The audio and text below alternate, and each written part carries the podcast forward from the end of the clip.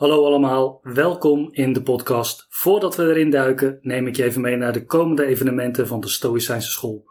Op 1 en 2 juni verzorg ik weer de basiscursus Stoïcijnse levensfilosofie, op vele verzoek in de herhaling.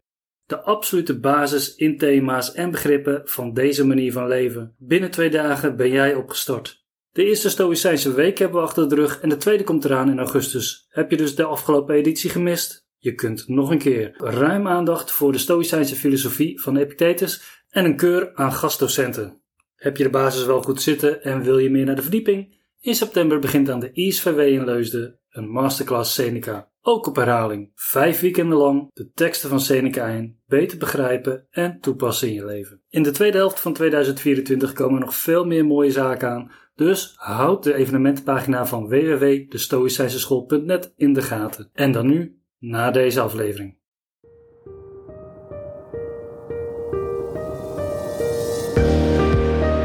Welkom in de podcast van de Stoïcijnse School. De plek waar we de filosofie van de Stoa toepassen op je werk, je onderneming, organisatie, studie, gezin, sport, maatschappelijke kwesties en spiritualiteit. Mijn naam is Dennis de Gruiter, organisatiefilosoof, schrijver, practicus en jouw gastheer in de Stoïcijnse School.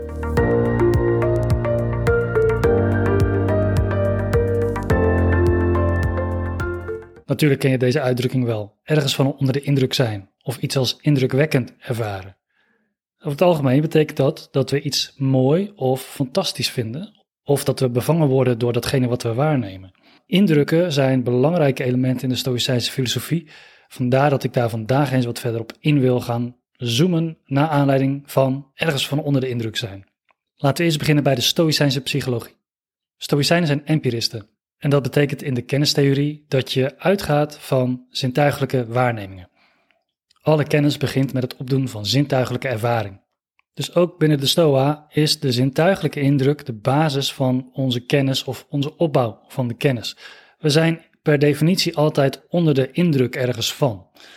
Het opdoen van indrukken, zien, horen, voelen, proeven, ruiken, is een passief proces. We hebben daar niet heel veel invloed op. Het overkomt ons gewoon.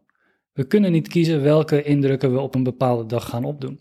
Maar naarmate we ouder worden en meer dagen aaneenrijgen in ons leven, gaan er natuurlijk steeds meer indrukken op ons inwerken en gaan die indrukken ook een bepaalde verbinding met elkaar aan, zodat ze samen weer nieuwe indrukken vormen.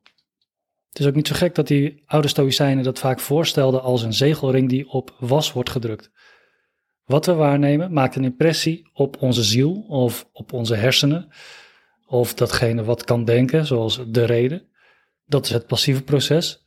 En vervolgens gaat die reden daar zelf ook iets mee doen. Die gaat er actief mee aan de slag. De reden zorgt ervoor dat iets betekenis krijgt voor ons. Het zorgt ervoor dat wij kunnen instemmen met een waarneming. Klopt die waarneming wel of klopt die waarneming niet? En daar komen weer allerlei andere oordelen uit voort.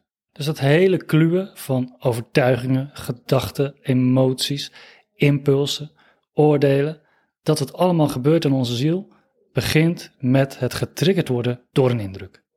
Nou is een indruk van zichzelf neutraal. Er gebeurt iets en jij neemt dat waar. Het krijgt pas een betekenis op het moment dat jij een oordeel erover velt. Is het goed wat je waarneemt of is het slecht? Is het waar wat je waarneemt of is het onwaar? Dat is wederom die reden die aan het reageren is op wat er binnenkomt. Maar, zegt Epictetus, de reden is uiteindelijk zelf ook een collectie van indrukken die het vermogen heeft om over zichzelf na te denken. Dus we reflecteren niet alleen maar op indrukken die van buiten komen, maar het kunnen ook indrukken zijn die van binnen komen. Ons lichaam doet iets, een pijnscheut bijvoorbeeld, of een knagerig gevoel omdat je honger hebt. En vervolgens gaat de ziel dat interpreteren. Wat is hier precies aan de hand? En ook, is dat een goed ding of is dat een slecht ding? Wat moet ik ermee doen? Hoe verhoud ik mezelf daartoe? Stoïcijnen streven ernaar om zo min mogelijk onware overtuigingen te hebben en zoveel mogelijk ware overtuigingen te hebben en waar ze het niet weten of het waar of onwaar is, om dan op te schorten. Daarom zegt Epictetus ook dat de basisactiviteit van elke stoïcijn het voortdurende onderzoeken van de indrukken is. Waar ze ook vandaan komen, uit onze fantasie, uit de buitenwereld, uit onze binnenwereld.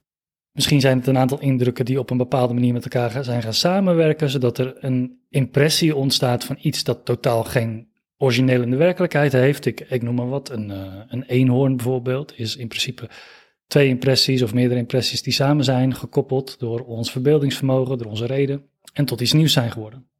Maar dat heeft geen referent in de werkelijkheid. Nou, op die manier ontstaan er heel veel verschillende beelden in onze ziel, die waar of onwaar kunnen zijn, goed of slecht, mooi of lelijk. Nou, en bedenk maar al die andere waardeoordelen die we eraan kunnen koppelen. Dus dit is trainen. Blijf scherp op wat je binnenkrijgt. Epictetus vergelijkt dat met het testen van munten op de markt. Als jij betaald wordt, zeker in die tijd, dan kun je nooit echt zeker weten of het vals geld is dat je krijgt of echt geld is. Of dat er wel voldoende edelmetaal in het muntstuk zit. Dus test je de munt. Hè. Dat kan op verschillende manieren gebeuren. Je kunt het wegen, je kunt erop bijten, je kunt kijken hoe buigbaar het is. Maar net zoals we onze munten testen in het dagelijks leven, moeten we dus ook onze indrukken testen en dat doen we met onze reden. Voortdurend een onderscheid maken tussen waar kan ik mee instemmen, wat is waar, en waar moet ik niet mee instemmen, wat is niet waar. Want wat is het risico als je niet goed waakt voor het instemmen met indrukken die niet kloppen? Dat is dat je wordt meegesleept. Meegesleept in je emotie of op een, een verkeerde reactie daarop. Je wordt, zegt Epictetus, letterlijk in het nauw gedreven, maar dan op mentaal gebied. In hoofdstuk 27 van de eerste collegereeks schrijft Epictetus dan ook. In al die gevallen, dus waar we indrukken krijgen, is het de taak van een filosofisch geschoold man een doeltreffend oordeel te vellen. Tegen alles wat ons in het nauw brengt, moeten we hulp mobiliseren. Als dat de drogredenen van Piro of de academici zijn, laten we daartegen dan hulp mobiliseren. Als er van bepaalde dingen een soort verleiding uitgaat die ons ten onrechte de indruk bezorgt dat ze goed zijn, dan moeten we daar hulp tegen zoeken. Als het een gewoonte is die ons in de weg zit, dan moeten we daar tegen hulp zien te vinden. Wat voor hulpmiddel zal dat in het laatste geval zijn? Een daaraan tegengestelde gewoonte. Gewone mensen hoor je wel uitroepen: Arme man, hij is gestorven, zijn vader en moeder zijn ontroostbaar, hij is in de bloei van zijn leven weggerukt. En dat nog wel op vreemde bodem. Luister in zo'n geval dan eens naar mensen die het tegenovergestelde zeggen. Ruk jezelf los van dit soort uitlatingen. Probeer het eens met een daaraan tegengestelde gewoonte. Zet tegen drogredenen de logica in, je vaardigheid en je expertise. Voor een stoïcijn is meegesleept worden of jezelf in het nauw gedreven voelen altijd een rode vlag. Dan is er iets aan de hand. Bepaalde overtuigingen die zijn in tegenspraak met elkaar of je hebt de indrukken die je hebt waargenomen verkeerd ingeschat of verkeerd gewaardeerd, beoordeeld. Dus hier krijgen we ook een paar praktische adviezen wat we kunnen doen op het moment dat we dus in het nauw worden gedreven. Nou, een van die dingen is dus dat je kijkt naar, is dat een gewoonte? Dat ik op een bepaalde manier ergens op reageer. Misschien heb jij bepaalde triggers in je relatie of op je werk, waardoor je altijd wordt aangezet en altijd op een bepaalde manier reageert. Dan is dat een gewoonte. En misschien ben je daar ook al bewust van en baal je daar ook al van en zou je het anders willen doen. Eén heel praktisch advies wat we al van Epictetus hier krijgen is, ga dan eens naar de tegenovergestelde kant kijken. Als een mens tegen je zeggen, je krijgt altijd kritiek van je leidinggever omdat hij een hekel aan je heeft, ik noem maar wat, Ga dan eens kijken bij andere mensen. Luister eens wat zij te zeggen hebben, wat hun interpretatie van het probleem precies is. En zo kun je bewust worden van de gewoonte die je hebt ontwikkeld om op een bepaalde manier te reageren of op een bepaald punt getriggerd te worden. En zo maken we eigenlijk ook een stap van het onderscheid maken tussen ware indrukken en onware indrukken, of je oordelen over de indrukken, naar een meer actieve rol. Hoe kun jij wel invloed gaan uitoefenen op de indrukken die je krijgt? Nou, ik weet een, een, deel van de luisteraars uh, luistert ook naar uh, Tony Robbins. Die is natuurlijk niemand onbekend. Tony zal zich vast niet als stoïcijn omschrijven. Maar veel van de dingen die hij zegt, hebben wel een stoïcijnse dimensie. En een van die overtuigingen die hij geloof ik weer van zijn eigen mentor heeft doorgekregen, is de uitspraak Stand guard at the door of your mind. Sta op wacht voor de deur van je geest. Epictetus zegt iets wat daarop lijkt. Inderdaad, we moeten op wachtpost staan voor onze geest, zodat die in balans blijft en dat we tegen elke indruk kunnen zeggen: wie ben je? Wat kom je doen? Wat is je doel? Ben jij wel wie je lijkt te zijn? Kunnen we ons niet vergissen in wat jij presenteert aan onze zintuigen? Nou, vanuit dat idee, stand guard at the door of your mind, heeft Tony Robbins ook geschreven over hoe je jezelf actief kan beschermen tegen een bepaalde beeldvorming van de wereld. Als je heel veel kijkt naar bepaalde nieuwsprogramma's die alleen maar gaan over oorlog, oorlog in Oekraïne, oorlog in Israël, oorlog wherever, ja, dan gaat je geest, je gedachten gaan zich daarna vormen, kunnen ervoor zorgen dat je in een voortdurende toestand van stress zit. Of in een voortdurende toestand van twijfel. Wat moet ik daar nou precies van vinden? Is dat wel goed? Zijn de Palestijnen de slachtoffers of zijn de Israëliërs de slachtoffers? Is Oekraïne uiteindelijk maar een project van decadente kapitalisten die Zelensky als een pop hebben neergezet? Of is het Poetin die echt als een booswicht een groter Europees keizerrijk uit de grond wil stampen en zijn we allemaal in gevaar? Allemaal van dat soort perspectieven die voortdurend over elkaar heen buitelen, zorgen ervoor dat onze geest in het nauw wordt gedreven. Dat we van streek raken. Dus een van de dingen die we moeten doen, is de kleuring van onze ziel, zoals Marcus Aurelius het zou zeggen, actief gaan beïnvloeden. Wat je consumeert is wat je uiteindelijk in je eigen hoofd zal produceren. Dus kies ook heel duidelijk waar je naar gaat kijken. Maak een goed doordachte beslissing over waar jij je geest en je aandacht aan blootstelt. Zorg dat je niet, zoals de rest van de wereld, voortdurend in die staat van een paniekaanval bent die maar niet lijkt te stoppen.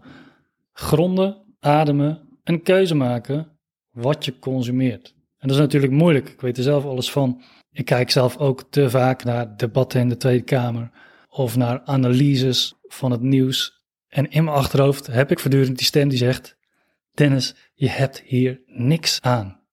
Het helpt niet om dit te doen. Je wordt alleen maar gestoord van die voortdurende aandachtsopeisers om je heen die hun kliks willen binnenhalen of hun kijkers willen binnenhalen. Dus onlangs kwam ik ook op LinkedIn weer een vraag tegen, ik geloof van Wouter van Noord, van hey, de, de media buiten over elkaar heen om van alles aan ons te presenteren. Uh, en dat is niet altijd een goede zaak. Hoe zouden we dat kunnen oplossen? En mijn eerste reactie was, ja, gewoon niet kijken. Dit is niet jullie probleem, media. Jullie doen waar jullie voor zijn gemaakt. En dat is gewoon geld verdienen met aandacht opeisen. Dit is ons probleem als consumenten. Wij moeten gewoon stoppen met naar die rotzooi te kijken. We moeten onszelf aan een striktere, hogere eisen houden en op wachtpost staan voor de deur van onze geest. Alleen wij kunnen dat doen, dus zorg ervoor dat de feed die je binnenkrijgt de juiste feed is. Datgene wat jou helpt om daadkrachtiger in het leven te staan, om meer balans en focus te krijgen. En al dat slechte nieuws fastfood gaat daar niet bij helpen. En bovendien, de mensen die daar zitten, die hebben er echt niks aan. Zorg er dus voor dat je onder de indruk bent van de juiste dingen en niet van hetgene wat schadelijk is voor je. Goed, we hebben dus gezien, in principe zijn zintuigelijke indrukken of impressies neutraal. Ze komen gewoon op ons pad, we hebben daar zelf weinig invloed op. Tenzij we er wel invloed op hebben en dat is vanuit de keuzes die we maken. Wat we willen zien, wat we willen horen, wat we willen consumeren. Als we daar slechte keuzes in maken, dan raken we mentaal in het nauw. We raken gestrest. Onze geesten raken verontreinigd en we merken dus ook dat we zwakker worden in de keuzes die we maken, in de oordelen die we vellen, in de gewoontes die we ontwikkelen en in de levensfilosofie die wij willen realiseren. Het is dus helemaal niet zo gek om voor jezelf eens een schema te maken en te kijken waar besteed ik mijn aandacht aan de hele week? Welke indrukken zoek ik actief op? En wil ik daar verantwoordelijkheid voor nemen? Wil ik daar invloed op uitoefenen? Dat kan. Die keuze ligt bij je. Maar je moet hem scherp maken. Onthoud, je gedachten kleuren je ziel en alle indrukken moet je testen, zodat jouw wachter bij de poort van de geest goed kan functioneren. Oké, dat was hem voor vandaag. Heb je iets van waarde gevonden in deze aflevering? Word dan een patron, blijf stoïcijns en tot onderweg.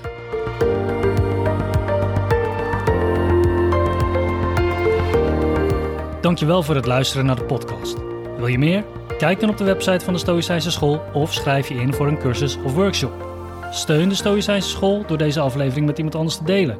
Informeer naar een klassiek Stoïcijnse mindset training of word lid van de Patreon pagina. Je vindt alle informatie in de beschrijving van deze aflevering. Voor nu wens ik je veel vooruitgang en tot de volgende sessie.